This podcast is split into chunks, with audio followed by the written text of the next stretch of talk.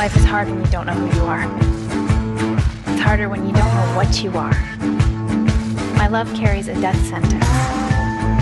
I was lost for years, searching while hiding, only to find that I belong to a world hidden from humans. I won't hide anymore. I will live the life I choose. You're listening to episode 20 of Fadeless, a podcast devoted to the Showcase Network's supernatural series Lost Girl, now also appearing on sci fi. My name's Dave, and as always, I'm here with Wayne. Danielle's here in the studio with us, and this is uh, take two. Uh, it's one of those technical difficulty days, so we're just going to give an abbreviated uh, version of what we just went through over the last 20 minutes, which actually you guys will probably be happy that you don't have to suffer through. So, uh, what are you watching, Danielle? I'm watching Once Upon a Time and on TV, real time as Wayne would call it, and Jericho on Netflix. Oh, that's awesome. And and you know, do you know that uh, Netflix is looking into bringing it back? And you know, which would be pretty cool. Of course, uh, it's a show that broke my heart and probably Wayne's heart because I, I never watched it. Oh, you I've never seen- watched it? never- That- No, Wow. wasn't never got never right? watched. you know the whole post-apocalyptic Right. and Really good. yeah and yeah. Anyway, so what about you?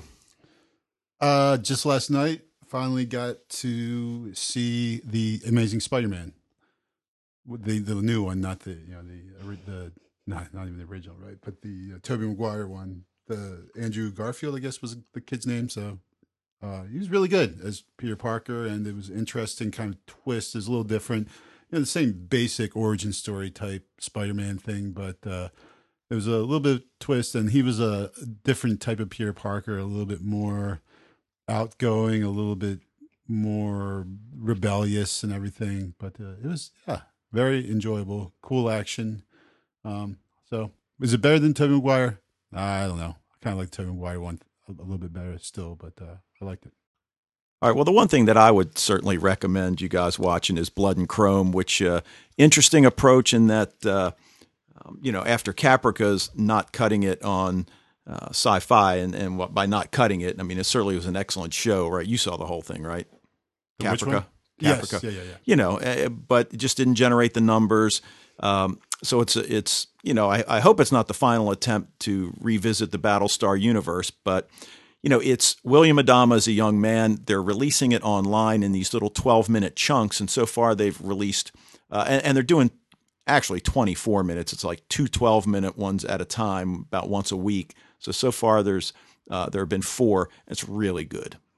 Yeah, I think tonight I might actually go and, and watch it finally. I just been kind of backed up. Uh, you know, I'm so busy watching Spider Man that uh, I don't have time to for, for Battlestar Galactica. But yeah, Caprica was awesome, man. That was like, you know, I just, uh, again, I understand it's a business. You got to make money. You got to get the numbers. But for crying out loud, man, just they sh- they, they just need to produce these shows on the CW. Yeah, and you know True. and so far they are and you know all right well anyway why don't we do a little bit of news and uh, in shows that i guess this would fall under the no surprise and you know wayne and i did preview the pilot on uh, the podcast but abc's pulled the plug on two new fall series last resort Oh, which, don't say it in so, Dave. Say it in which i so. have no idea what last resort is but 666 park avenue Ah, oh, they did cut that one? yeah now they're gonna the- mercifully. they're going to give it its 13 episodes and and a lot of times they don't you know they just they don't even show the last few episodes but they're going to you know run that and and it had high hopes because Terry O'Quinn from Lost and Sure. But then they started writing it and the high hopes diminished.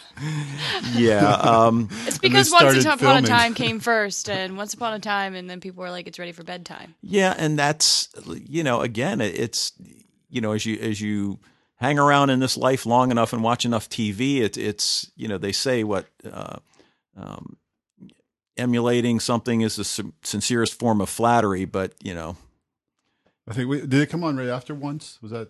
Yeah. So yeah, so probably the people you know like watch Once Upon a Time, uh, tuned in for the first five minutes, realized the show sucked, and then went to bed. exactly. If Now, it came on This- this- before, This is, this, this is one case where it's yeah, like I, we always complain about shows, but we complain about good shows that get axed, you know, and, and this was not a good show. Sorry, Terry O'Quinn. Terry was he was great. He was great. Yeah. He was great. Nothing against Terry O'Quinn. Is nothing on him, and completely on everybody else. Yep, he was like evil John Locke. So, uh, all right, now I- I'd never heard of this, but it certainly sounds interesting and, and probably more interesting to Wayne than you because it's really not interesting to me that much. But it's called The Strain. Uh, Guillermo del Toro. who- Okay. Yeah, uh, he did the third Harry Potter movie. Okay. Bam. Wow. is, is there anything he doesn't know? I know. God, Because that well, that's the best. he must be hell to live with. right? He's like So I a am- wasteland of of, of waste. random knowledge. well, anyway, so he he you know this was his first novel, and apparently there have been three since then, and now you know it's in. Uh, it looks like they're going to create a TV show based on you know the strain as source material, and you know what he was telling MTV Geek uh, that it's going to be brutal. Okay. We're going to be restrained about how much human gore we can show, but we'll be pretty brutal. If you read the novels and you read the comic, they're very, very harrowing human dynamics in the three books uh, because the vampires in the books, the first people they want to kill are the people they love. So it's going to be pretty hardcore. So, uh, you know, doing a little bit of research, it's kind of a, I don't want to say a new take on vampires, but certainly a different take on vampires. And It might have to be because uh, you know I'm pretty down on vampire You're stuff. vampired out, overall. Yeah. Well, vamped I'll- out. I know Dave's not. I'll, But I'll, I'll get you on that in a few minutes. so this is like maybe I think you think there's like zombie people and vampire people, and never the twain shall meet. You know, like because you're like totally into like all these stupid vampire things, and I'm in like the cool zombie things, and so I like see them how both. I did that. But, All right, uh, now- but you don't watch The Walking Dead, so it, you can't. You are not a real zombie fan. If you Oh. don't watch The Walking Dead, you are not in the club, sister. I'm sorry. I am dead to you. Yep, you Okay. can't. wow. Man. Have All you right. seen Shaun the Dead? Ah, No, I haven't heard seen it. See, told- I know. I oh my even wanna hear gosh. I. You know don't what? I'm not as well versed in media as you are, I Wayne. it.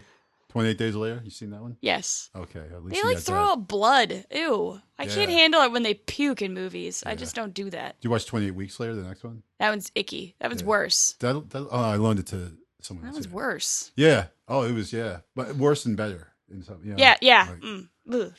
All right. Well, anyway, in, in marketing, uh, in, in marketing 101, uh, apparently Paramount is going to uh, air the first nine minutes from the new Star Trek, Star Trek Into Darkness, J.J. Abrams, Uh-huh. before The Hobbit: An Unexpected Journey in about 500 IMAX theaters. So, you know, I'm not sure exactly what the purpose is. I mean, the you know, the, I don't think the uh, Paramount's going to have to worry about people coming to see a J.J. Abrams Star Trek movie. Uh, I mean, he's Yeah. certainly got a track record on that. But uh, that's supposed to open December 14th, and uh, that should be interesting. That's uh, that. That movie's gonna be good. And as we said before, Benedict Cumberbatch is the baddie on that one. This guy who plays Sherlock. Do you remember all of these names? I'm blown away. Well, because you know, like I can't even like- remember like the middle name of people I know. Yeah, but if you, you see a name like Benedict Cumberbatch, I mean, it's just a name that kind of sticks with you, doesn't it? You're probably gonna remember it tomorrow. You're gonna be, you don't even, you won't makes even me know. it, it makes me think of uh, Frumious Bandersnatch. yeah, right. Yeah. All right. Now, you Jabberwocky. mentioned Revolution earlier. I did, Um, but did, we, I'll- did I mention it in this I, timeline? though? yeah, I don't think you mentioned it in The this reset. timeline. Nice. Well, anyway, uh, for the first time in almost 10 years, NBC won the November sweeps. And uh, of the big four networks, they were really the only ones that increased their numbers. And a lot of it's due to Sunday Night Football and uh, The Voice, which, oh my gosh, my dad loves that. My dad. you know, there was one Saturday where they were running them, and I guess both. Uh, both of us were too lazy to grab the remote and change it, so we saw about two or three episodes back to back. Seriously, Yeah, I like know. because you couldn't get to the remote, But you have to you understand. watched three But- hours of the voice. you, you got to understand, you, you know, I mean, you guys come over, you know, we chit chat in the kitchen a little bit and then we come up here. But if you, you know, were the fly on the wall watching us watch TV, we're watching TV. We each have a laptop on our laps. So it's, well, I'll have to pick the laptop off my lap and get, so. I'm really comfortable. My spot is warm. I Yeah, understand. I so, do. uh, But anyway, uh, but really, I think Revolution is a big part of the you know NBC resurgence, and you know they're they're doing pretty good numbers. They're just hovering a little above seven million. But who I wanted to talk about uh, Tracy Spiridakos. Okay, right? Uh, the leaker. You, you don't watch Revolution, right? So, No, I have so she's no idea what you know she's is. the teenager. You know, I mean, think sort of like Katniss Everdeen without the training. So she's Oh. had to learn all this on the fly, and you know, it, it's Well, she's not even close to Katniss yet. She just dresses like her. well, yeah, I, under- I Because understand she that. has no, she has very little in the way of actual skills. But she's like, but she she has her uncle is like. well, she didn't miss with the crossbow last night. True that, but that was a pretty easy shot. She did get. Well, got she, shot, didn't though. miss with the crossbow while the She'd been gun was pointed at her, and shot. she did get nicked. But Yeah. anyway, you know, Why? she- why? You know, don't just say as a side note. Why do people like always like announce their presence when they're about to shoot someone? Like, hey, you know, like just shoot them. You know, like don't give the bad guy time to turn around and aim his gun at you. Just freaking shoot him, and then you can stand there and say, "Hey, that was me who shot you." All right. Well, I, br- I, I just bring her up. man. I bring her up. This is kind of my little prediction. We can come back, up, but you know, like Anna Torv in Fringe. I mean, I really feel that once Fringe is is finished in in the next few weeks, that her career might really explode. Um, you know, she's yeah, look, she's got the looks, but she's she's got the acting chops. I mean, you, Sure. and and that's evident. And, and I this Tracy Spiridakos obviously much younger than Anna Torv, but you know, I can really see her. You know, because this is really the, her first. You haven't seen the Pacific, have you? No. The HBO. 'Cause Is she in that? Yeah. Oh. She gets all naked. No, she oh must be pretty my young. gosh. She the uh, she she has she plays a, an actress. And, P A C I F. Got it. There's uh um the uh the the, the guy he's the the big war hero. I can't John John. Oh yeah, I can't remember. But the, yeah, the Oh guy who gosh. he was at uh at Guadalcanal is a big war hero, and then the Marines ask him, and this is like you know a real dude. Um, they ask him to come back to the states, and, and he ends up having sex with his actress, played by Anna Torv. Oh, he gets all naked. Gotcha. Oh, I thought you were talking about Tracy Spiridakos. I was No, going to say no, she, no, might, Anna she Torv, must have been Anna Torv. underage at that yeah, time. All right. no, no, Tracy. Okay. Ugh, Tra- yeah, I, tra- I, Yeah. I, I, I feel, I, I, you know, I think they, she's not like really like, even though they kind of dolled her up last that one episode, you know, when she went to try and kill the guy. Right, I- right. It's still, you look at her and it's like almost like a little sister type Yeah, of thing. sure. You know, I don't, I don't think of her like that, man. Oh, All right. that's creepy. Okay. All right. Well, anyway, and, and finally, uh, it, Not that much of a pervert. there's there's always That much. time. I have standards. All right. Okay. Well, there's always time for Kristen Stewart news. So, uh, in a recent This- appearance this is one on, face. one face, one face, Kristen. in, in, and this is probably somewhat apropos for what we're going to talk about uh, later tonight, but uh, she recently appeared on Tonight Show with Jay Leno to discuss Breaking Dawn. Surprise, surprise. And she revealed, you know, some, you know, personal details. And no, not about Robert Pattinson, although I guess you could argue that this does have something to do with, uh, but she enjoys picking up sex toys while shopping Nice. and uh, mentions See, that she bought a she's just clear trying to drum up some ratings. she bought a clear plastic mask. She bought it all, she said. And we'll leave it at that. All right. Um, so that there are no so that there are no negative comments coming from all right. Peanut and, and perhaps look, and perhaps the most important news that we've got to uh, sure to mention tonight. Yeah. Is it- Lo- I missed that. Am I am I naive or something? No, I don't. I'm not picking up what he's putting down either on that right. one. I don't think I want to though. Okay. We still got to work with this guy. Lost Girl season 3 premiere. Yay! Uh, now it's going to air on Sunday, January 6th at 9 p.m. on the Showcase Network in Canada. And then the U.S. Oh. premiere will be on Monday, January 14th at 9 Oh, p.m. I thought it was going to be way later. yeah. So, uh, you know, now we had, you know, they, they had said for a while January and we had speculated, you know, we're, we're, uh, whether or not we were going to have enough time to get all these episodes from season two in. And we finally, you know, realized no, we No- won't. Not a chance. But uh, yes, that'll be interesting. Um, so the U.S. will have to wait eight days, but you know, No, but y- you, you think about that though. Why why would they do that? well, I would think just to give uh, showcase the exclusivity that you know it's airing here first, and What and they're giving people a chance to pirate it and and get it out there eight days, so no one, so- not that no one, but you know, I mean, that's less people potentially watching sci-fi because true. you know they're putting it out there. That's I mean, that seems silly to me. well, I agree, but you know, I guess that's standard operating procedure now, and Yeah. and yeah, they just get touchy sometimes about the relationship with the states too. They probably just you know, there's a little few times when they get to have a leg up on us. So maybe that's it. I don't right. know. So we should just invade Hey. them and Hey, Right. Yeah. All right. Anyway, Worked for us uh, before, I guess. all right. So you got any news or? Um, well, I did before, but you know, like you, it got erased. So Oh, we'll do. Should we do it this time, or go through the people who sci-fi people? I'll, I'll be quicker this time. okay. Okay, Quicker. so just as because I really ne- never have anything to contribute in the news part, I try to feel important, so I come up with things.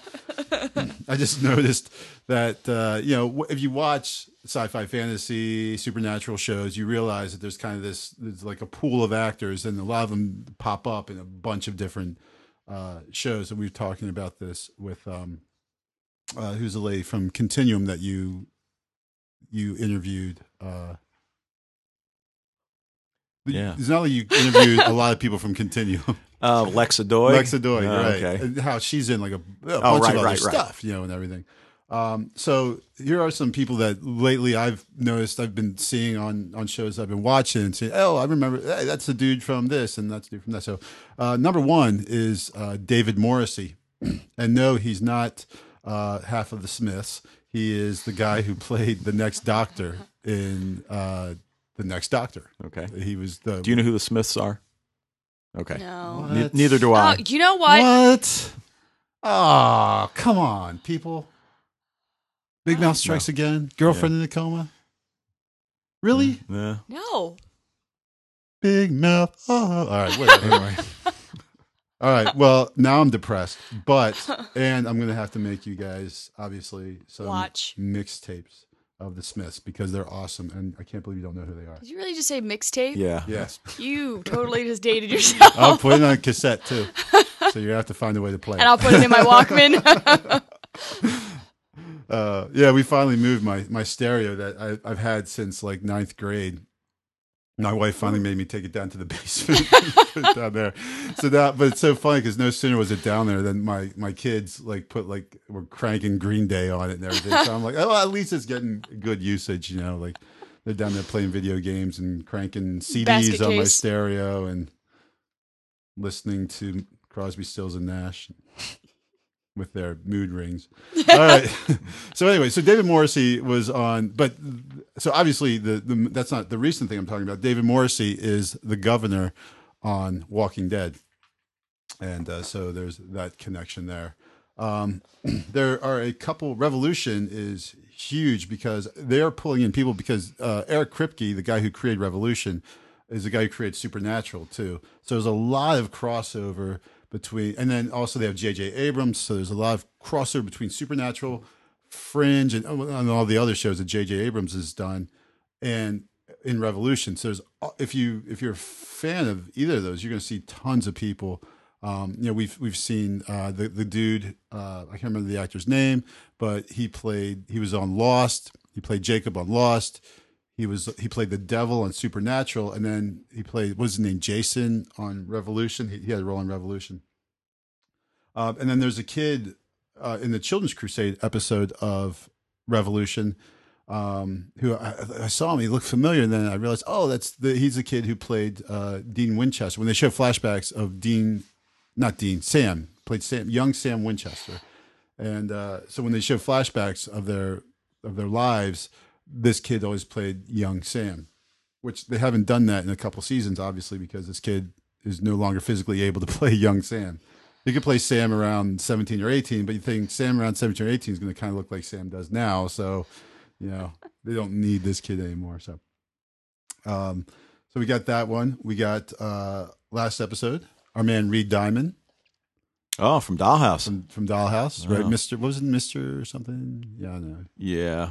Mr. Dominic. Mr. Dominic. Yeah, Yes. nice way to call. Good All call right. on that one, Dave. Yes. Um, The quintessential good guy who's really a bad guy. Yeah, and that's like Reed Diamond is like great at that. Is playing like the role of uh, he he seems like he might be a good guy, or he's like a you know like and we say in Revolution the same guy who starts off it looks seems like a good guy, turns out to be a complete a hole, and that's that's like kind of the Reed Diamond like archetype. You know, like that's the type of role he plays almost every time, and he's he's awesome at it. You know, um, but Reed Diamond to me will always be Detective Mike Kellerman from Homicide, Life on the Street.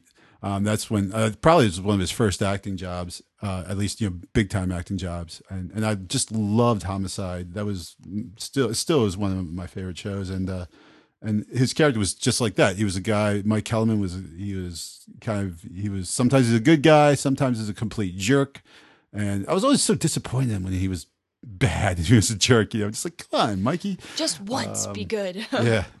And he was actually partners with uh, on the show. His character was partners with uh, Meldrick Lewis, who was Clark Johnson, who's the guy who directed last week's episode of Lost Girl that we talked about. So a bunch of tie-ins there. And uh, the the last one for Revolution is the guy who plays Bass Monroe. It just hit me, and I actually might be wrong because I didn't really check this. I just made this list like kind of coming before coming over here. But the guy who plays Bass Monroe in Revolution, I'm pretty sure is a guy who was the lead on the ill-fated and very bad show The Cape. Uh, I remember it. I didn't watch it. Yeah, well, you were lucky because I waste. I I think it was only like three or four episodes, and I only made it through two of them before I realized that this show is so so terribly bad that uh, that I can't. It was unwatchable. Beyond that, uh, And you are correct. I thought, yeah, see, I thought so. Um, which is good because you would think after being in such a horrible show that he might be blacklisted f- from any acting jobs ever again. But it, it wasn't his fault. He was he was pretty good at it. He, he did a fine job acting. It's just it was everything else about the show was just terrible. Um, so uh, so yeah, so there's that. And so those are the Revolution ones. Uh, we got three people in Arrow who are veterans of the other science fiction. We got uh, the guy plays Oliver's stepdad is played Doctor Moon in the uh, the Silence in the Library uh, episodes of uh, of Doctor Who in season four. Um, we've got your guy uh, Travis. Travis. Oh, Roger Cross. Roger Cross, Yep. who played Travis in Continuum, Mhm. uh, is obviously, as we said, there was some ambiguity there about whether he really had been killed or not because Right. Lexa Doig's character takes him into a room and then you hear a shot, but you don't, it, you know, it's black. You don't see anything. So we don't know what happened. But apparently he's going to be dead because he's on Arrow now. He's got, uh, he's on every week. So, Right. you know, um, so he's got a regular gig there. And then, uh, and then John Barrowman, of course, is the big one. The you know uh, on on Arrow is, All right. and last but not least, the second lady of Supernatural, Amanda Tapping. Or second, yeah, se- second lady of sci- science fiction. I mean, is uh, Amanda Tapping, who has we last episode we saw for briefly at the very end a, a glimpse of her, but apparently going to be a recurring role on Supernatural. And I will maintain my conspicuous silence over that comment. So you know, you know, you haven't been privy to. We've we've been arguing over who deserves the title of First Lady of Sci-Fi, Oh. and uh, so much so that that uh, Michael has even picked it up on the other podcast, and and he's been doing a little blog about, and he's got a little poll going over who deserves to be the First Lady of Sci-Fi. I think he's mocking us actually. Could be. but uh, Summer Glau is uh, Wayne's choice, and and a fine choice she is, but But I don't think You she has the. Well, I mean, I I think she one day will, you know, as, as he watches more of Sarah Connor Chronicles, he's starting to agree with me more. And when he's finished, he, he will probably be completely in agreement with me. and he may be right. Okay. I'm going to edit that part out though. so So, so yeah, that's it. That's my uh, little list of You and uh, your know, kind of sci-fi. Yeah, I got. I'm all You're a list the maker. Um, I, I am kind of a list maker. My wife is a big list maker. My when I see my wife sit down with a pad of paper and a pencil, I run the other direction. because it uh, might be a honey-do list. it is mostly usually a honeydew list. Yeah. God, am I lucky? yeah. Oh, You don't get those. You don't no- get those no- assignments. oh, I'm telling you, we were in this house six years. I finally called the the blinds people to come in and, you know, you know. And then I started with, all right, I'll tell you what, I'll get them in the garage, I'll get them in my office, and I'll get them in her walk-in closet. Okay, and if you hate them, no harm, no You foul. have a They're window in your closet. She has a window in her closet. yeah, actually, I was thinking. My brain went there too. I was like, oh my Actually, Nice. gosh, actually, they're, her, her closet's as big as this room. what? MG. Yeah. Um, Oh. I know. Anyway, My closet's not even as big as a closet. I know. My closet doesn't actually allow my husband to put any clothes in there, and he has to put his clothes in his office closet. Yeah. And then there's that's that. that's how mine is. But uh, but anyway, um, so yeah, I don't get the lists. But uh, yeah, there are two windows in there. Um, My lists all end up half finished. I have a window seat that's just a skeleton right now. It's just wood. I think I might every time he comes home, I might sit inside of the unfinished window seat. So then he feels really sorry for me, and he wants to finish it because I'm like, oh, I'm reading a book in my unfinished window seat. oh, Maybe. uh, her brothers were over at our old house one day. We're sitting around drinking beer, and one of them's sitting in my recliner. He's looking up at the ceiling. He just goes, "Is there a reason your ceiling's two different colors?" I said, "Yeah, only that I just never finished painting it. All right, so why don't we get into the episode, uh, episode six of season two? It's better to burn out than fade away. It's better to burn out than to fade away when you're into the blue and out of the black. I probably got that wrong. Little Neil Young. It's okay. It was beautiful. And I was going to say, comes on the Hey, hey, my, my. Rock and roll will never die. I was going to say this comes on the heels of a really strong episode, but uh, after uh, you know one that we were lukewarm about. But uh, yeah, anyway, We weren't uh, lukewarm about last one. no, last I'm saying two- two episodes ago. right? We Two episodes lukewarm. ago. Last week, was Last really one was pretty strong. good. This one, awesome. Yeah, You know, uh, Um, you know me. yeah. Now, yeah, the girl scene. I can figure that one out. Well, Perv. that, that's don't no, don't even try to hide it. No, actually, it's because of the Vex and Morrigan, who are my two favorite characters. I don't you buy have it. listened to the podcast. You I don't know buy that. it. I still don't buy it. That scene was good. Don't get me wrong. that was a nice little treat there, but they had me at Vex. They had me at vex. well, I mean, again, what didn't this episode have? I mean, even the first scene where the three of them, Bo, Kenzi, and Lauren, are sitting around telling prom stories. Oh which- yeah. which was pretty funny. Yeah, well, Lauren was telling the prom Right. story. Bo was pretending to listen. Kenzi, and Kenzi was getting annoyed. annoyed. Yeah. So, how many times do you think they had to do that shoot before she got that piece of pizza down her cleavage? Uh, yeah. Like, how, how how many times they had to shoot that scene? You know, Can you imagine like actually trying that? Oh, we missed. Let's reshoot. Up, dude. You know, that's like she had a there- really greasy chest at the end of that. But, yeah. So I mean, the, the director is a, a Gail Harvey, a girl. I say maybe is a, or actually could be a guy.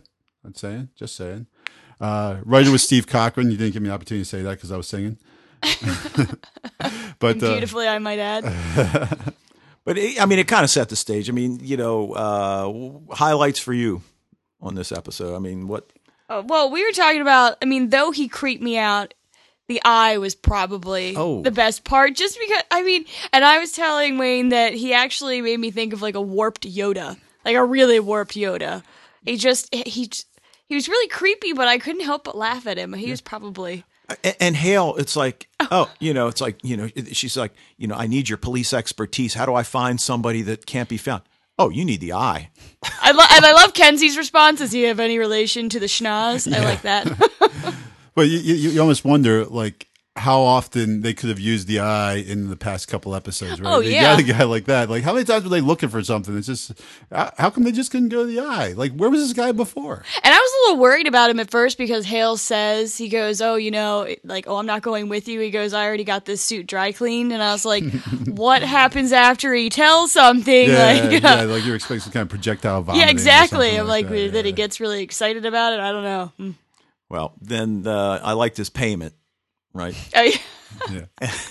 And, and, and and even better was then after you know she gives him the little peck on the lips. Uh, and uh, you know, uh, does he say the like the nectar of the gods or Yeah, some- I don't know, something that, something yeah. along those lines? But uh, yeah, that was definitely pretty memorable. Um, Uh, uh, also, that line there where, um, you know, he says, let me see if I can find it. Uh,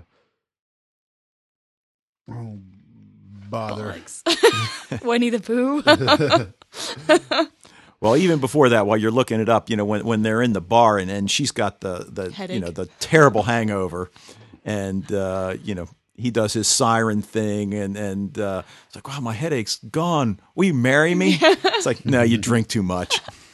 so I like that part. yeah, The part with her, Kenzi's my favorite. Yeah, and, I, and I, the the big sunglasses. I, as I said before, I, I, I like when she wears the big sunglasses and everything. But so yeah, the eye goes. You know, might I interest you ladies into some shared libations? And Kenzi goes, "Buddy, we're not into that." You know? So that was pretty funny. All right. Well, anyway, you know, I mean, back to the opening scene though for a second. It, it kind of set the stage. Uh, you know, I start. We always talk about what the episode's about, and you know, to a large extent, power and control, because you know, Vex thinks that uh, the Morrigan's trying to, you know, get over on him. Um, you know, Kenzi's worried that Lauren's, you know, exerting a certain, you know, level of control over Bo. Uh, you know, then then the whole thing with, uh, you know, the Ash and Lauren and It's all power plays, definitely for sure. We see a lot of them. You know. And I thought it was interesting, especially the Dark Fae. How well, I mean, we know they're pretty distrustful. We know the Morrigan fairly well. We know Vex very well. So um, to see how quickly they kind of turn on each other, but then you know how quickly they reconcile at the end as well. Yeah.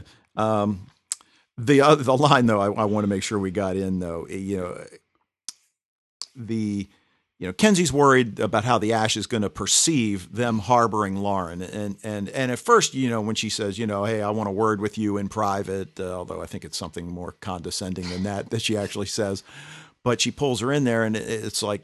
You know that's what it's really about. So that you know, hey, this involves me too, and you know, uh, and then, honey, I liked it so much better when I was the mom.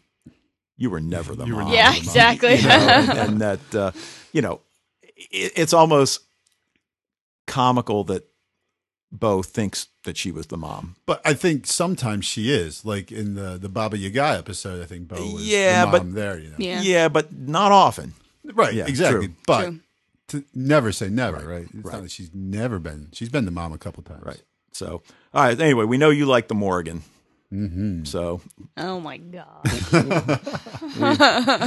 I just I like her because she's a uh, obviously I like her in a very superficial male chauvinist. Well, not chauvinist pig. Just it's I know I'm not proud that on the one hand I like her just because she's very attractive, but on the other hand she's a just a kick ass bad guy. I, you know, and I love her voice. You know, just the quality of her voice, and you know, it's like it's an accent, but it's not an accent, and and you know that Well, it just has that kind of aristocratic type accent, you know, like this the the TV version of the North American rich person. well, when your name's Evony Yeah. That's Evony. Fleurette And at first I was thinking, I was like, is that Ebony? And then I was like, no, she's saying Evony. That's Yeah. a new one for and me. now I typed Ebony the first time, Yeah. and and Well, I started writing out Ebony, and I was like, I think she said Yeah. Evony because she says it twice, you know, right then when we first hear the name.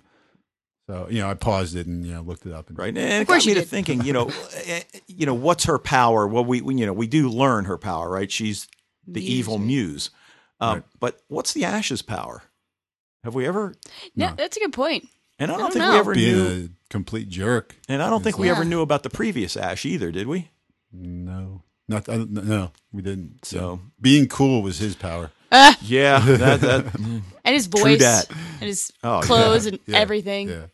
personifies cool. We used to like me and my buddies, you know, kind of made up like if we were superheroes, what our supernatural powers would be. And you know, one of my buddies was the ability to watch long hours of television at a time, and you know. So once you guys got married, you stopped uh, doing that. To play video games for excessive amounts of time would be my superpower. You know, like so.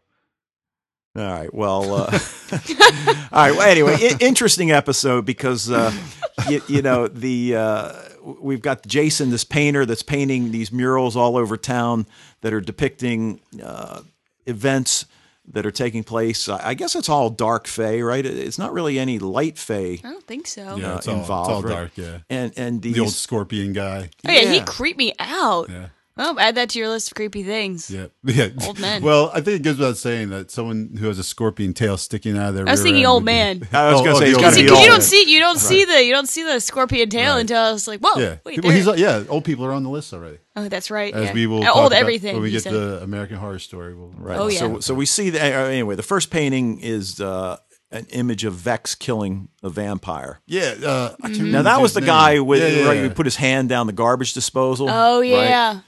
Yeah. you know, but uh, and I, Let Wayne I check his notes. Not forget his name. But the other interesting thing, you know, that that when he goes to meet with the Morrigan, you know, he's pretty forward. I mean, he's pretty uh, in her face. Oh and, yeah.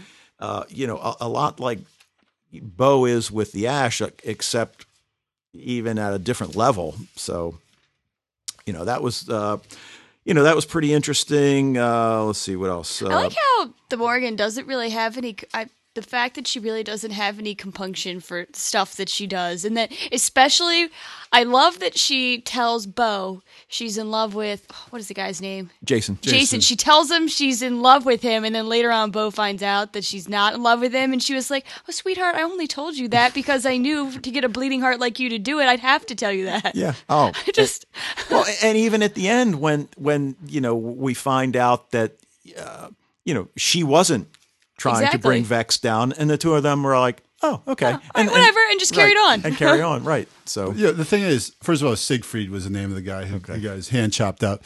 I knew it Oh, started with an S. But like, did anyone like really even buy like when she said when the Morrigan said, you know, I love him? I did the first time. What? I, I was I was like, Possibly, me maybe.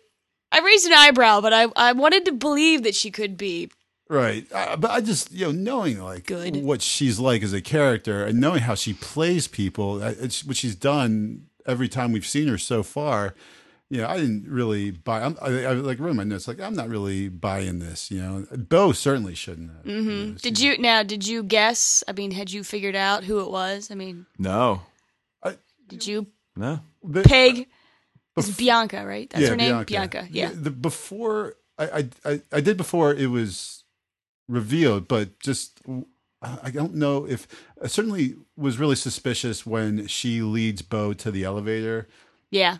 and she says how she used to be an artist just because it's that's like the cliche right you Yeah. got the kind of the the underling who isn't really satisfied but you know like it reveals that kind of in in you know kind of subtle ways um but then once they uh you know you, then we realize that well it's we know it's not vex because why Yeah. would vex have her hunting jason if he was the one Right, and he seems genuinely concerned. Yeah, exactly. Right. I never thought he was Yeah, like because no. I mean he's usually pretty open about whether or not he's doing something. I mean he's usually not as deceptive. Right, he's usually right. pretty No, he's not deceptive at yeah, all. he's Yeah. just very forward about what he wants, and yeah I didn't. I never thought that he was the. So I, I mean, certainly when Kenzi puts a picture together, then I'm like, well, it's clearly neither of them. So that really only left Bianca at that point. And Yeah, which did you is- feel any sympathy for her? No, Yeah, not really. nah.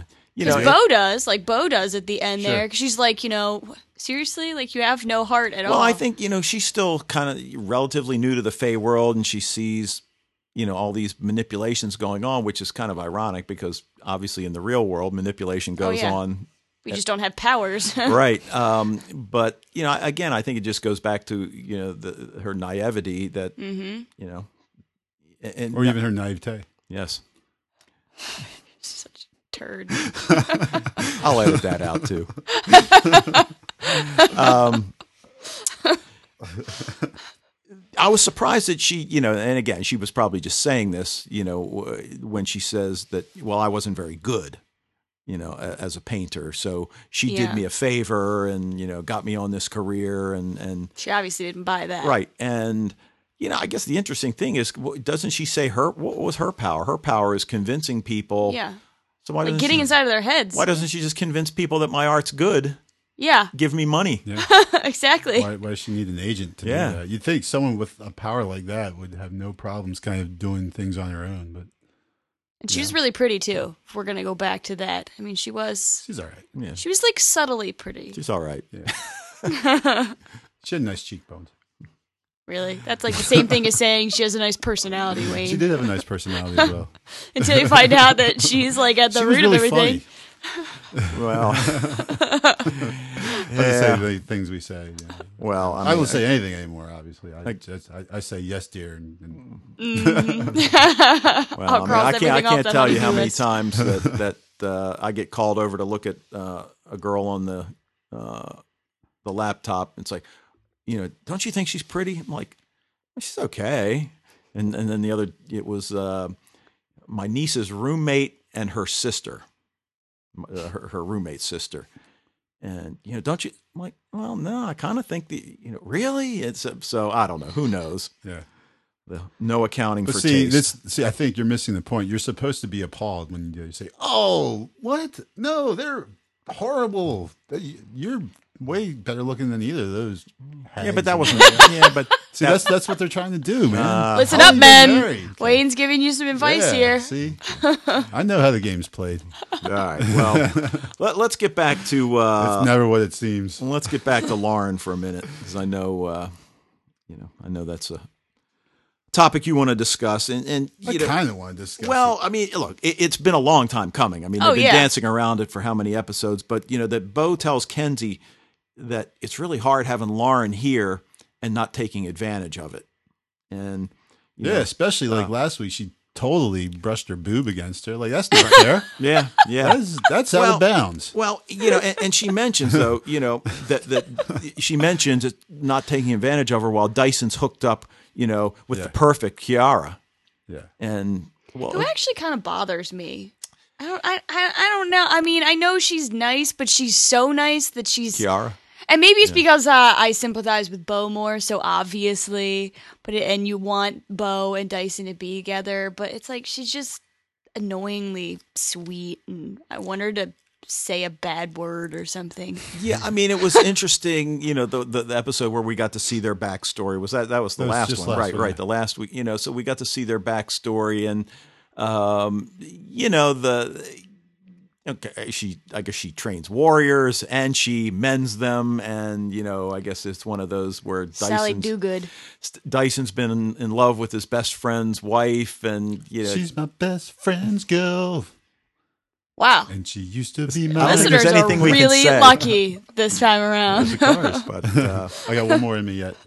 Third time's a charm. all right. Well, anyway, you know, the, the the other scene, you know, r- right after that is, uh, you know, the little run in uh, with Jason and Vex, right? That that uh, Oh, yeah. Yeah. right. They're trailing Jason, and Vex is trailing them, and and uh, you know, nearly ends in disaster until. Uh, Kenzi, who was she carrying like the big sword across her back? Is that uh, you know? So I'm not so sure if that's what she was using. Yeah, But, but she's uh, she, she well, yeah. What it's the one that she had that thing that was sticking out from her backpack the whole time was that the sword, I guess. Yeah, that she uh, Uh, yeah, she definitely threatened. jams that thing. Yeah. like hello, Freud.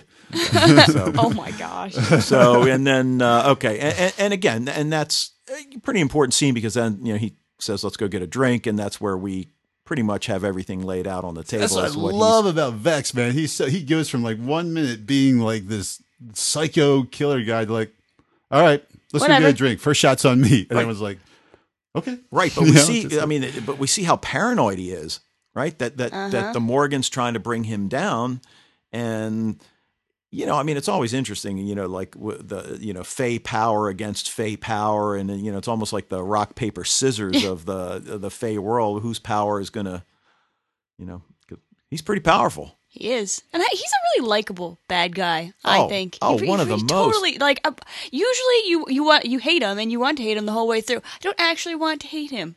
Note to I think self, he's funny. list of likable bad guys. Yeah, there you go. Yeah, there you that's the next list. Likable bad guys. Yeah, he's. I mean, he's he's like my favorite character on the show. So, and I, I, I like him. obviously I totally agree with you. Like he's a, and he just totally takes over every scene he's in. You know, like the actor is is awesome. I think it's um, because his character's so round. Like he's not a flat bad guy. He's not like your stereotypical bad guy. We actually see other aspects to him. Like you were Sure. saying, like you know, well I'm bah, and then let's go have a beer, and all is well. Yeah, and then we he freaking is chained up for a I know, right?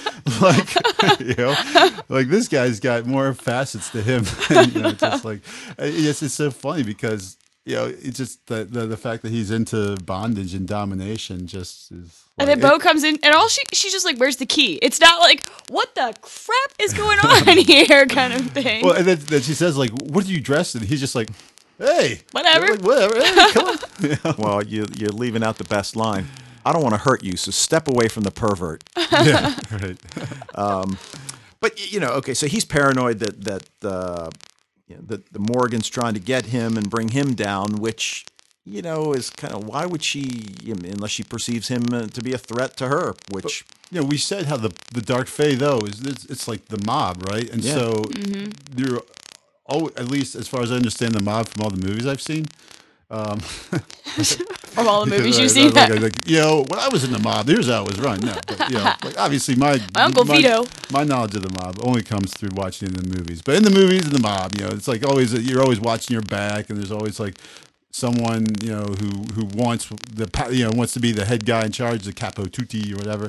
Uh, so you know, so that's totally like what the Darkfae are like, you know. And so it's no surprise at all that that these two are distrustful of each other, and and yeah. certainly Vex seems like a guy who would crave the Morrigan's position, and certainly the Morrigan has every right to be uh, wary of him. And even when they reconcile, it's kind of like the you know smooches type kind of one, and and you know they're very like, oh, you got to come to my club sometime and everything. That's like. You know that uh, kind of superficial stuff where they really, you know, they still obviously do not trust each other one bit. Right. Well, speaking of not trusting each other one bit, you know, then uh, Kenzi tells Lauren that if you hurt Bo, I forget what exactly what she threatens her with, but uh, Something about like uh, like some anthropologist years from now is going to find your skull busted in by. And then She has the best one-liners. Like I feel as if uh, a wet wet dog crawled into my mouth and had Yeah. puppies. like yeah. Well, and, and my favorite line for hers was it's not really it's on the surface not a fantastic one, but when she rec- realizes that she knows the artist whose work is next to Jason's, uh, she goes, "Oh balls!" now that's, it's, it's funny in and of itself, but it's also I I think it's probably a shout out to this character on Supernatural, uh, Billy uh, Billy Singer, who uh, Bobby, I'm sorry, Bobby, Bobby Singer, and uh, and Bobby helps out Sam and Dean all the time. But every that's like his tagline. You know, he's always oh balls and everything. So I don't know if if that really was kind of a shout out to the you know Supernatural. 'cause if you're Supernatural just making up because you love Supernatural so much. It, that's possible. well, you know, it, it's. Is there a more annoying character that we've seen than her friend, the, uh, you know, the street artist? Oh my gosh! I tattoo your number Oh. above my heart. He was heart. hilarious though. No, Oh, not no, no. he He was Oh, a come on. scumbag, and I was like, oh, I've met so many guys like you, and ew. And then she was, oh my gosh, he really did tattoo my number above his heart. like, he's calling me. What? He was. I thought he was a riot. I thought he was. funny. well, yeah, I Uh, guess. bleh. So she's like, yo, obviously you've never read Oliver Twist. He's like, but what's he written? You know? Which kind of speaks to, uh, you know, Bo's got a little bit of literary knowledge, right? I guess. Uh-huh. Well, you don't need a ton of literary knowledge to know what Oliver Twist is, right? Well, that dude didn't. Right. But he was, you know, really out of it. You know, he's one like the sharpest tool in the shed, which is why he was so funny. I can't believe you guys didn't think he was funny. Yeah, No. Obnoxious. Yeah. Yeah, Uh, no. I was annoyed. Obnoxious. Well, yeah, but funny obnoxious. No. right, whatever. All right. Well, you know, so so we're, we're you know we were talking about uh, you know Kenzi pretty much laying it out for Lauren, and then you know Lauren shoots right back. You know, if you think you know you're going to be her only human friend, Yeah. then you're you're not- really not a friend. Exactly. So It was a pretty good line. that was a great line, and and the, you know whether or not Kenzi you know processes it or not. Mm-hmm.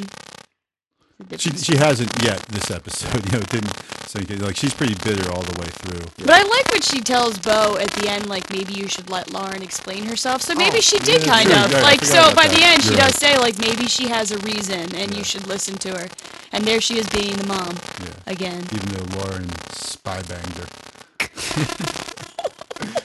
she said that's what Kenzi said. You know, she's like, I know you also spy banged her for the ash and broke her heart. like, I'm like, oh, spy banged. What was the other one you had by her that you really liked? It wasn't the old balls. It was some episode way back, and you liked that one. I don't remember what it was. I'll have to go. Uh, yeah, I mean, it's, it's hard to remember because she has so many like great lines, and, and Ksenia Solo is just she's freaking hilarious. You know, like.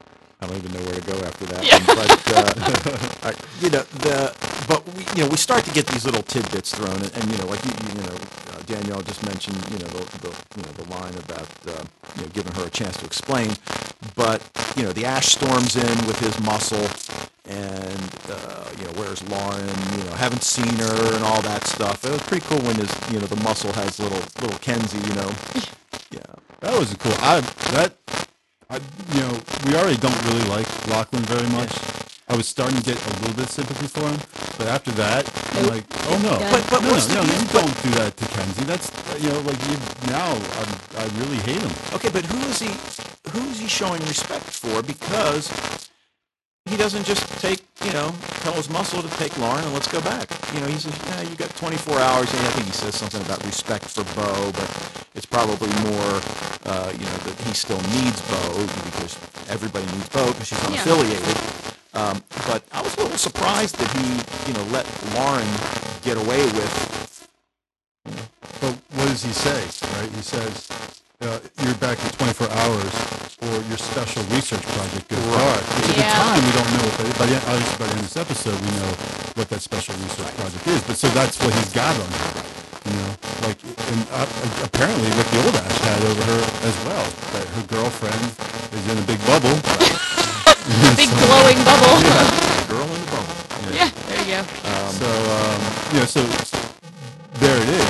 He knows she's going to be back. Right, and right on the heels of that is then the scene where the Morrigan tells Bo, "Look, if you, you know, help me, I'll give you the key to freeing, you know, you know, Lauren from the ash."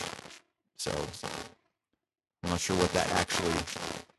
Well, it's in a little box, whatever it is. Yeah. Um, yeah, you mentioned Kenzi. Uh, you know, most of this episode, she's she's either drunk though, uh, or drunk or hungover. Um, you know, but uh, you know, again, even seeing her stand up to the ash and and uh, you know, well, we, we oh, and then we see Bo ask Hale about Kiara, just kind of in an offhand. So we don't see Dyson at all. And there's no No, I was actually kind of happy about that because all the strain between them Yeah. is just. It, it is pretty. Uh, It's nice to have a little reprieve from it. yeah. But I thought it was telling that you know when she needs help, usually She went to Hale. She goes to Hale, right? Usually she goes to Dyson for any police information she needs, but in this case she goes to Hale. So. Right. And I like, I really like Hale. I just, I just, there's not a thing I dislike about him. I just think Yeah, he, when he like he cures Kenzi's headache, there's just like the funniest thing that he's capable of doing that. And we had a couple episodes there where you know it was sort of like Kenzi and Hale were. yeah, you're like, hmm. you know, we're, we're kind of together there as uh, you know the little side sidekicks together. Yeah, But he's like a siren aspirin. Aspirin. yeah, That's good. Siren aspirin. I like that. You like it? All right. so, well, we find out that uh, you know Vex is you know the, the the Morrigan thinks Vex is planning a coup, which you know of course he's not, and uh, you know so that everybody's just everybody's paranoid, Mm-hmm. um, The dark fae. are. The Yeah. dark- The, the light fae, we don't see them looking over each other's shoulders quite so much. We saw a little bit of it, but certainly the dark fae, man. Like every time we see the dark fae, they are always plotting against each other. The mob. Crazy. That's gonna be tiring. I wouldn't want to be a dark fae just because I'm too lazy to be a dark fae. It is exhausting being a dark fae. Oh I am Oh paranoid all the time. I don't know like what's going on or who to trust or whatever. I'm, I want to be a light fae just so I could get some sleep. yeah. So unless your superpower happened to be that you didn't need to sleep in order to survive, then there's that. Ooh, that'd, would be a good one. yeah, that'd be good. I could watch a lot more television then. See, then that would that would cancel out your need to play video games like uh Yeah. But Tirelessly. more video games then, exactly. too. See, Yeah. that should be your superpower. Yeah. And now you have it. So But see, then you're careful what you wish for because then you know, that's always something like, you know, you see this show like, oh man, that'd be awesome if I couldn't sleep. And then you really can't sleep and then you become some cadaverous like zombie. All right. Well, anyway, so let's go over. let- let's go over to the white. on. Let's go over to the whiteboard here and, and kind Okay. of re- revisit. So we've got now we've got um, Dyson and Kiara. Mhm. You know, I mean, is that Boo. i- is that okay? No, I'll- Bong, chugga, bong. Uh, meant meant to last or just a brief fling? I mean, he's been you know but kind of we- his love is gone. Like to- he, no he's no told- his love for Bo. Nah, but he But- but, remember wolves mate for life. Exactly. So then that would mean his Ah. love in general is gone. Bam. Okay, He said that. They said that before. Yeah. Okay. We- This is we've been over this before. okay, all right, You need to listen to our old podcast. all right. So we have uh, then we have Bo and Lauren. Yes. Meant to meant to last or okay. See, Why did you say bow chicka wow wow? Like, do I have to go off on this long, weird choo choo It's train? got to be like background music, right? oh god. all right. Um, Uh, doubtful, obviously, because Lauren kind of has a girlfriend. So Okay. that bubble, is- glowing. bubble. in a bubble, bubble girl, So like the bubble boy. You ever see the episode of Seinfeld? Uh, Oh my gosh. mm, I probably have since I think I've Yeah. seen them all. At oh, some you got to remember the bubble boy, where they're Yeah. playing Trivial Pursuit with George, and and the answer Oh is gosh, the Moors, And George goes, Nope, the answer is the Moops. And he's like, Let me see that card. It's a misprint, you. It's supposed to be the Moors. Like, nope, it says the Moops. You know, so he, the guy's in a bubble. He doesn't let him win in Trivial Pursuit. All right. I well, love that show. I love that show. All right. Well, anyway, so you know, so they leave us off with uh, you know a pretty uh, pretty strong cliffhanger that uh, you know that that that we know now what's going on. Bo doesn't, and Well, I mean, she doesn't know the complete story. right, Yeah. She knows That- that Lauren has a girlfriend. right, Once again, she feels betrayed. Girlfriend in a coma. because she I assumes the girlfriend's not in a know. coma. she assumes the girlfriend's not in a coma. Yes. Um, Right. But right. Because, yeah, why would you think that? But yeah, then again, she must be wondering, well, where is this girlfriend? Because, yeah. know, like she's, she's not here. Lauren's been kind of crashing my pad for a couple of days now, and no one's, you know, there's hasn't been any phone calls or text messages or anything. So. right. And that one scene though with Lauren and Nadia, it was I, I don't know, it was weird when she was telling her like you should meet Bo, you would really like her. I'm mm-hmm. like, Yeah, if you mean weird as in cliche and, and- ridiculous, and they should have not done Yeah. that scene, then yes, it was very weird. I'm like I, I don't like this part. I don't want this in here. I think we could have just dealt with a silent scene and then moved to where well maybe Lauren needs to explain herself with Kenzi and just leave it be silent and let it speak for itself. Absolutely. That's what I would have Could done. not agree more. Could not agree more. Yeah, 'cause I was watching this. I'm like, please, man. That's like, and I, I see why they do it. They do it because they want to show that Lauren is conflicted and that she really does. She's not playing Bo. That she really that there's no deviousness. You know, they want to kind of establish for us right away that no, Lauren is not being devious and underhanded. That her girlfriend's in the coma, and but she does have feelings for Bo, and she's conflicted, and so she's not trying to play Bo. Well, nor is Bo trying to play her, right? I Yeah. mean, Right. it's like you know, this can't be about you getting over Dyson. So True. okay, True that. True that. Okay. But yeah, you're right. The, the, And that's the all we're gonna say about that just- scene. Was completely not subtle, and they they, they should. I, I like your idea, like saying just have her silently looking, and so we get the information. All right, she's in a coma. Oh, okay. Well, so that might be why there's this conflict. That's why she's not. You know, being completely forthcoming with Bo. Yeah. we we could have got that. We didn't have to hear. her We could have read "Oh, between the lines. Bo's a really nice person. Like, come on, man. so all right. Anything else about that episode? Nope. All right, Don't think so. all right. Well, I guess we were going to have to do this sooner or later. Um, Oh, oh, but one thing we forgot to mention: All how they got Jason Uh-oh. hot bitch rehab. oh, Oh yeah, I like that. I like that. I just thought that was such another great uh, Kenzi line that you had to throw that out. So All right. Well, you, you can only delay it so long. Okay. So that uh, what what we said we were going to talk about this week was the pilot for American Horror hold Story. on, hold on. Before we do that, All right. I have you forgot about segment X. I did. Yeah, Oh, segment X. I Segment forgot. X. Right, which I actually I, I think I might have come up with a name for it. Okay. I'm going to try it out this Uh-oh. week. We'll see how it works. If when I listen to it, we'll see how how it sounds. But I'm going to call it the Nerdatorium. Okay. Good. No, Danielle's not laughing. All right, maybe we have to come. Maybe we'll stick with segment X. Nerdatorium. Is that where people have nerdgasms? Ah, good one. Uh, no, this is where I talk about nerdy stuff that was in the show that is like referred to in there, like uh, Oh. mythology and folklore. And Dear everything. gosh. what was that Kahlua or whatever? Kahula? Kahula. Kahulin. Yeah, the Yeah, yeah, Kahulin. We talked about Kahulin last week too.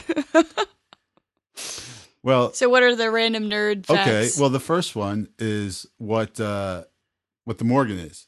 The type of face she is. She's a, a Leanan Sidhe. Lean on she. When, you're, not strong, oh, oh, I'll be your friend. I don't think she will be your friend. She'll pretend to be your friend.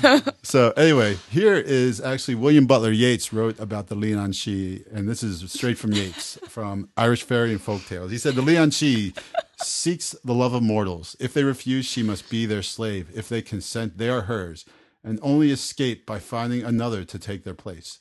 The fairy lives on their life, and they waste away. Death is no escape from her. She is the Gaelic muse, for she gives inspiration to those she persecutes. The Gaelic poets die young, for she is restless and will not let them live long on earth. This malignant phantom. bum bum Bum, bum. bum, bum. WB Yeats there. So, so yeah.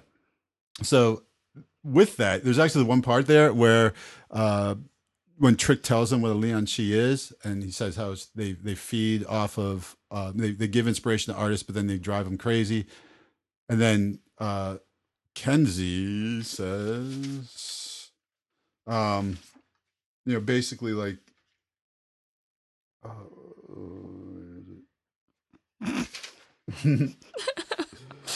You're like ten pages of notes over there. I know.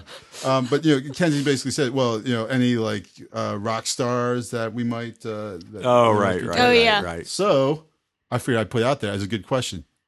Who do you think? she's Kurt referring Cobain. To? That, yeah, that's Kurt Cobain. Number one. That was the first thing I thought of. Kurt Cobain was definitely number one with uh, um, Courtney Love. You know, his relationship. She she could very well be a Leanan Sidhe. Okay. But anyone else you might? Uh, I can't th- remember his name. Uh, one of these '80s musicians that hung himself because Hank. it's not. oh, Michael Hutchence. yeah, Yeah. right. I mean, Right. it's because it's not going to be somebody like you know But he was- Hendrix, those wasn't that guys that in- died of drug overdoses. Was, Oh, yeah. was that? I, I thought that that was like kind of an autoerotic. it, it was, but gone gone wrong. but still, I mean, something that that led to That, led yeah. him to Yeah. do that, you know, as opposed to Well, you know, plain kind old of. masturbation just wasn't good enough. I guess- He's stepping it up. okay, well, I threw out a couple other names out there that could be. Now, John Lennon didn't kill himself, but you know there are many people out there who, and Paul McCartney recently said unfairly. Uh, you J.D. know, Salinger kind of did. Oh yeah. treat- He killed himself. No, he killed John Lennon. Oh, right, right. Because yeah, the Mark David Chapman. Yeah. Okay, gotcha. Sid Vicious, another one. Though people would, you know, maybe dispute whether he was could be considered an artist or not. I'm a big Sex Pistols fan, so you know. But uh, you know, certainly. Not going to sing us anything. No, No.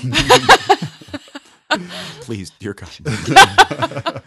did see Sid and Nancy though. Yep, yep. Sid and Nancy. That's a, a great movie. Yep. So Sid Vicious, another possibility there. Jim Morrison, another possibility for someone who was driven Mm-hmm. mad, and then again, whether you know, there's people who say Jim Morrison's not even dead, but I think if he were still alive, he probably might have you know released another album by now. Same thing with Elvis, who's another possibility as being Mm. Actually, I was thinking of him too. as a, a rock star who could have been possibly under the influence of the Leanan Sidhe Priscilla. Um, so that's it. So that's for the the, the Leanan Uh, the other one was a, a, a Seniyata, which is what uh, they say Bianca is, but I really couldn't. She's one of those ones where you look it up and everything that pops up about it, it just comes back to Lost Girl. You know, like there, I Oh. couldn't find any um, external references to it. uh, You know, outside of Lost Girl. So that is this week's Nerdatorium. All right. Now you really can't delay it any further. Now, No. now Okay. is the time. All right. So, uh, American Horror Story. Um, now, you actually watched the show, right? I watched the entire season, Oh, first wow. season. And I watched the pilot of the second. I watched the first episode of the second season. okay. So, All the- I can say is because I know that you will never babysit my children. well, let me let me just give a little bit of background. Okay, so the pilot aired on October fifth, two thousand eleven, and uh, the the season one takes place in the present, and I believe it's twelve episodes. And, 12 and season episodes, two, it's a completely new cast of I- characters. well, they keep it's a different Jessica scenario, I but they keep a lot of the same actors and actresses. Oh, okay. And it takes place in 1964. Uh, I guess they're midway through season two. It's already been renewed for season three. So, you know, um, It's, I'm intrigued by it. I know that it's psychologically messed up, but I think that it's so different from everything else that's on TV, which is why I'm No. engaged by it. Because I mean, I, there's nothing else I've watched that's anything near what this is, and that's why. And I watch it because I'm like, it's one of the. It's like a train wreck. You're just watching, like, I can't stop. What is wrong with me? Like, there is something psychologically wrong with me for watching this, but it's like, it's just. Yeah, I, we said we, I was talking about this with Danielle yesterday. I'm like, it is. That was one very very compelling show, no question about it. And about halfway through it, I'm like, wow, this is. I'm, really liking this show. You know, I'm like already thinking maybe I'll go out buy the DVD because I want to see the rest of season one. By the end, I'm like, I was like shaking.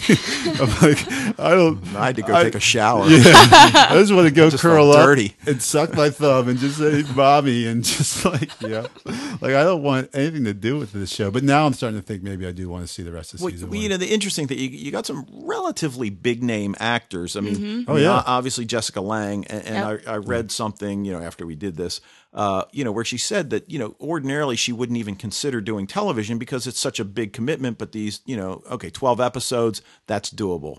And, you know, like we've talked about a lot of these genre shows, 10 to 13, uh, you know, in terms of keeping the plot nice that's, and that's tight a nice number. but Yeah. it does enable you to maybe get some of these, you know, um, you know, Dylan McDermott. I mean, he's relatively. No, no, yeah, that's, Yeah. That's, You know? that was yeah. When I saw, it, I'm like Dylan McDermott, really? Because I mean, once you kind of are in the movies, Yeah, a lot of times you you don't go back, right. know? And then Connie Britton, who he's for me, she's one of those people that you know I know her, but I you know I had to see her name in the credits before I. Uh, well, she's in Nashville right now. So oh, okay. I, I guess we. I assume she's not in season two of of American Horror Story.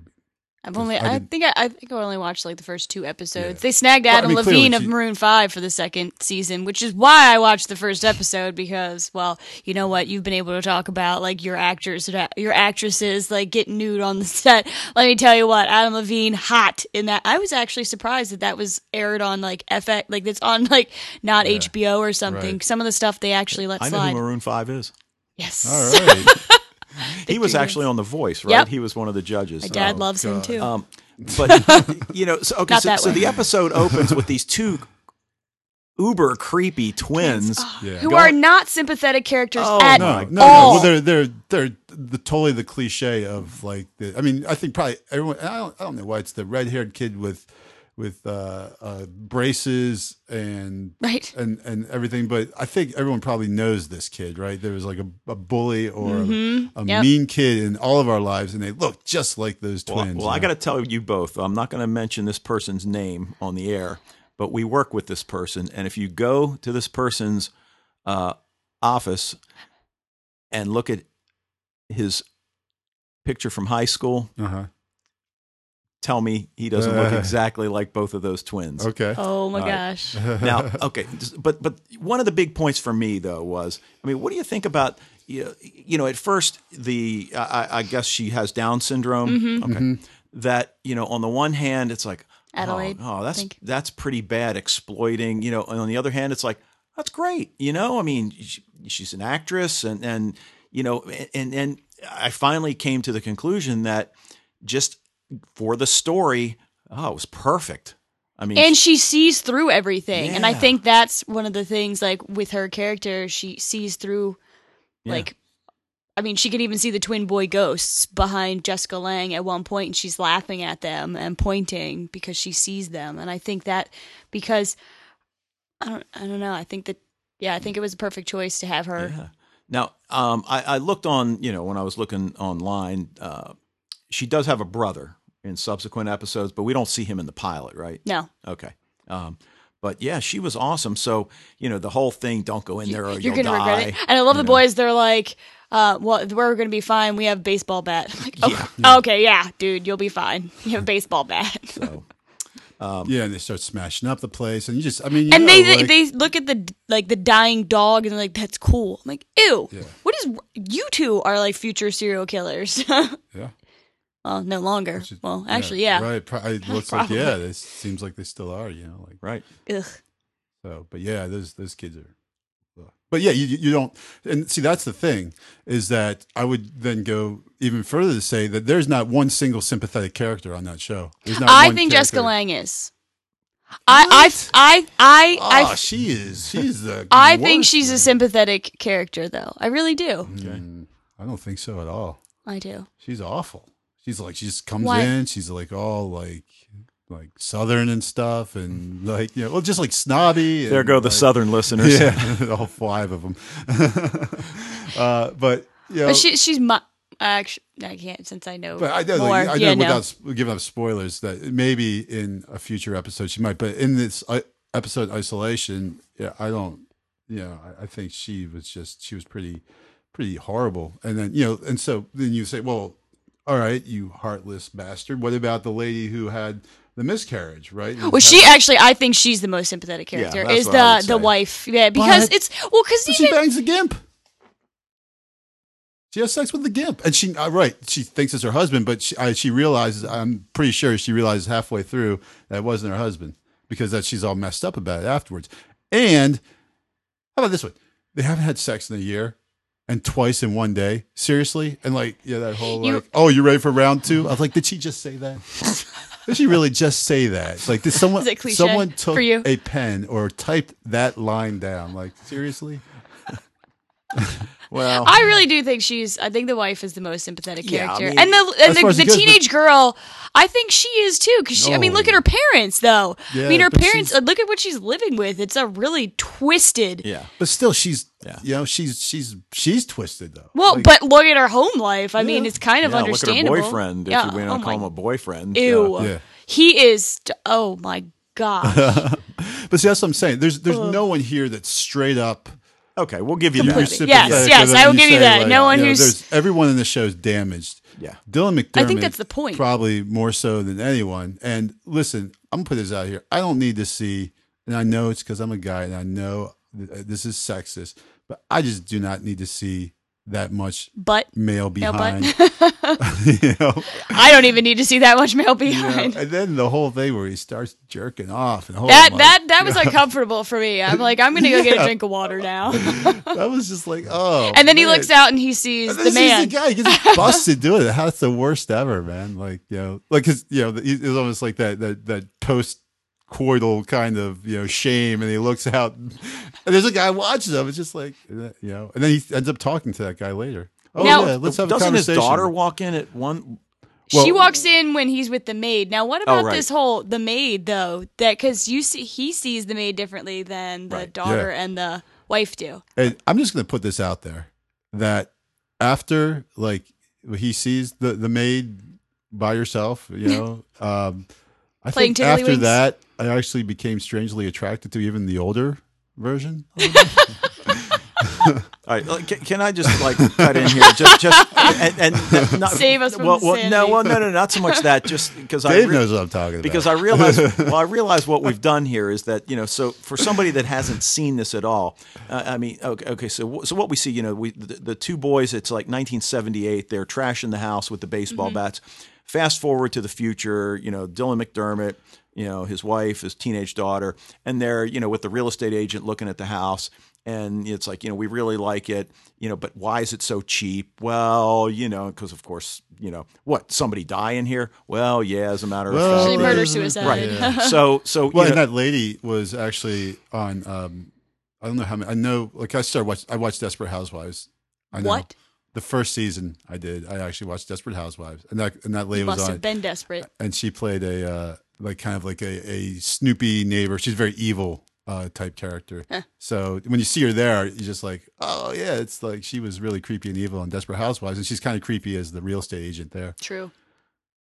All right. Well, anyway, so the, you know, so so we see them. Just you know, so okay, so they're buying a house in which you know there were, you know, we we know no good is come going to come of that, and then we learn that the reason this family is, has moved to begin with is to start fresh after the husband has an affair and uh, With one of his students. with one of his students. And now, albeit she, you know, he, I guess he's a college professor, so she's hope. at least 21 it looks like but uh, but anyway so so you know the family's damaged even before Oh, yeah. moving into this house um, and then again all the things we just were talking about a few minutes ago or, or what happens after that so Now, I think for me, the most important line in this particular episode was with the doctor when the wife was in with the doctor and the doctor tells her that her body is like a house and that she has to like work on the foundation of it because that just ties into so many other parts of the episode. Mm-hmm. Because it's like, you know, it might look nice on the outside, but what's most important is the foundation. Otherwise, everything's going to crumble. And I felt like that really tied well into the whole idea that they're getting a new house and well its foundation looks like it is a little off kilter Yeah, well, especially when you go down to the actual basement of the house. Oh, the yeah. Is, that's where all the really messed up stuff happens. yep Yeah. like with tate yeah, Yeah. um so and the dad's a psychiatrist and he's working out of his house. And then we meet Tate, who's one of his patients. That's the guy. The kid's named Tate. Yeah, I the I boy Tate. And, yeah. and of course, his daughter is attracted to her. You know, and we're not sure what, what, she- or you know, is she attracted to him because she knows it'll piss off her father? Probably. Of You know. course. Um, And I love boy. the, uh, but I, my, I think my favorite line though is when the dad says, "I'm glad we didn't name you what we were going to name you," and she's like, "What was that?" And she was like, "Sunshine," because she is not sunshiny at all. uh, no, but no, no, she's like just walking through school, like smoking and stuff. I'm like that. You know, that is not acceptable in this day and age. You know, like I know they're trying No. to show she's rebellious and everything, but you know, like when the kids are like, "There's no smoking here," I'm like, "Yeah, dude, this What are you a school. doing? Like, what, like, what you think? This is 1977, man? Come on." And she was like, "Oh, you know, talking about the East Coast and you know, blah blah blah blah." I'm like, I don't even know of anywhere on the East Coast. Like, actually, I expect you N- more on New the York, West you Coast can't where even you are. smoke in bars. Well, in Baltimore too. Yeah. You can't even smoke in bars, so you can't walk into a school smoking a cigarette. Were you kidding me? On the other hand, uh, are we really going to believe that uh, the other teenage girls are going to, you know, have so much invested in their school that they're going to, uh, you know, beat the crap out of her because she's, you know? But ah, it's okay. Yeah. She, And those she definitely man, gets back like- at the girl. She's trying to look like uh, who was that? That Punky Brewster, right? Yeah. Always wore the hats, right? You're, you're Yeah. right. That is. That's what I saw. Like thinking she looks like Punky Brewster. All right. So anyway, so so you know, look, it is what it is. Okay, it, it is called American. Um, I was having this argument though with my wife the other day. How do you pronounce H O R R O R? horror, Horror. horror, Horror. horror, Yeah. Maybe because I'm from Baltimore. Horror, but horror, American horror. horror story. Right. so it is a horror. I mean, and, and look, does it fulfill that? Uh, Uh, Does it ever? yeah, yeah. oh my gosh. Well, that's it, it's because it is it is horrific. It is Yes. Yep. every it is so effed up. like right. everything is just so messed up. Everything is so bad. All these characters are so damaged, and their lives are so like she's pregnant, but is he the dad? Is Yeah. the gimp the dad? You know, it's like you know I'm what I mean, but when I say the gimp, right? Yeah, the guy in the black suit. Yeah, because Yeah. like from okay, all right, Yeah. just to make sure. Yeah. Anyway, so you know, and she, and and she, you know, I think, like I said, I'm pretty like they haven't said it outright, but I'm pretty sure she realized halfway through that little encounter that it wasn't her husband, in yeah, in that suit, um, or was it? You know, because even then, like that's the thing, like the whole the way the the the show's edited and all the flash and the the jump cuts, like yeah, he's down in the in the kitchen holding his hand over the fire. You know, Jessica Lange comes in and says, "Not your time yet." That was creepy, right? Um, but at the same, but and then you know, so it, it cuts from him to her having sex, but that doesn't necessarily mean those two things are happening at the same It's time. So you know, it so, but I mean, obviously, we're led to believe that it's not him, but that's not necessarily the truth. You know, I mean, everything has jumped around. It was really interesting the the, the way they handled the narrative here. Mm-hmm. Um, in that nonlinear fashion, I thought was was you know really pretty cool how they did that. So The part with um, because Constance, that's who's Jess, Jessica Karen's character Okay. is Constance. What an interesting name Mm-hmm. for a character like her. But the maid, whose name is like Mora, Moya, Mora, think. Mora, yeah, and she se- tells her, "Don't make me kill you again." Yeah, again. Don't Again. make me kill you again. That was like, Don't but make me kill well, you I mean, again. and obviously there's something really weird, and, and this goes Oh, to show that if if you buy a weird old house and some weird old lady shows up wanting to be the caretaker, uh, you should under no circumstances hire her. Um, but yeah, I also say like, do they not communicate? Like, at no point does does like the, the dude say, "Wow, that." You know, our, our new caretaker is really hot and young, and you know, and his wife said, "Um, She's an what? old woman. yeah. Like, don't, don't they ever talk? Like, how does that Well, escape? you, we know what she was from. Did you ever watch Six Feet Under?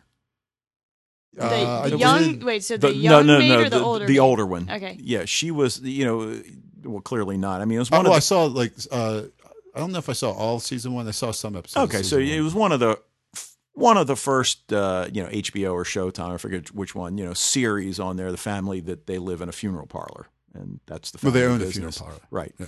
And that the mo- uh, A she, she played them. She was a mother. She was Oh, mother. okay. I knew she looked familiar. So that's yeah. Okay. But uh, anyway, you know, look. I mean, is it horror in the sense? Have you seen any of the Saw movies? Yeah, I stopped watching them after like the first or second, just See, because the- it's like they feel like they're all the same. I mean, I only saw the first one, and I stopped. I didn't see the last like six minutes, as I'm like, I'm not going to watch this guy cut off his foot to get.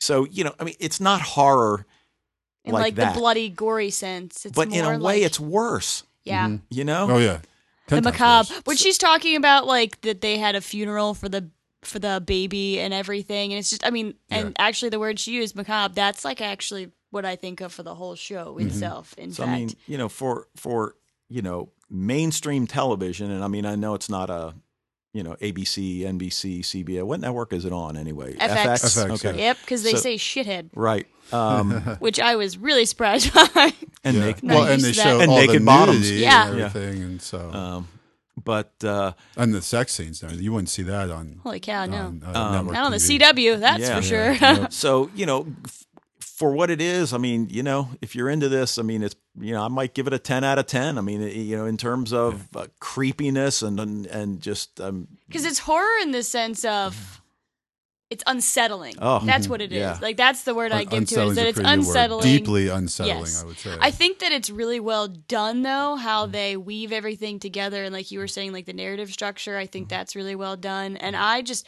I had to keep watching it just to figure out how everything pieced together. okay so you was- saw all of season one Uh-huh. and you've been all of season two Well, I've I've watched a few of them. I just don't remember when it's on right Okay. now, but I've gone back and like watched some of the and episodes. it's nice because there's only about maybe six episodes into it so Um, yeah, and you know, I just as far as go, like I'm kind of torn. Is like, do I want to watch the rest of season one or not? I mean, it's really very good, but so unsettling, so disturbing.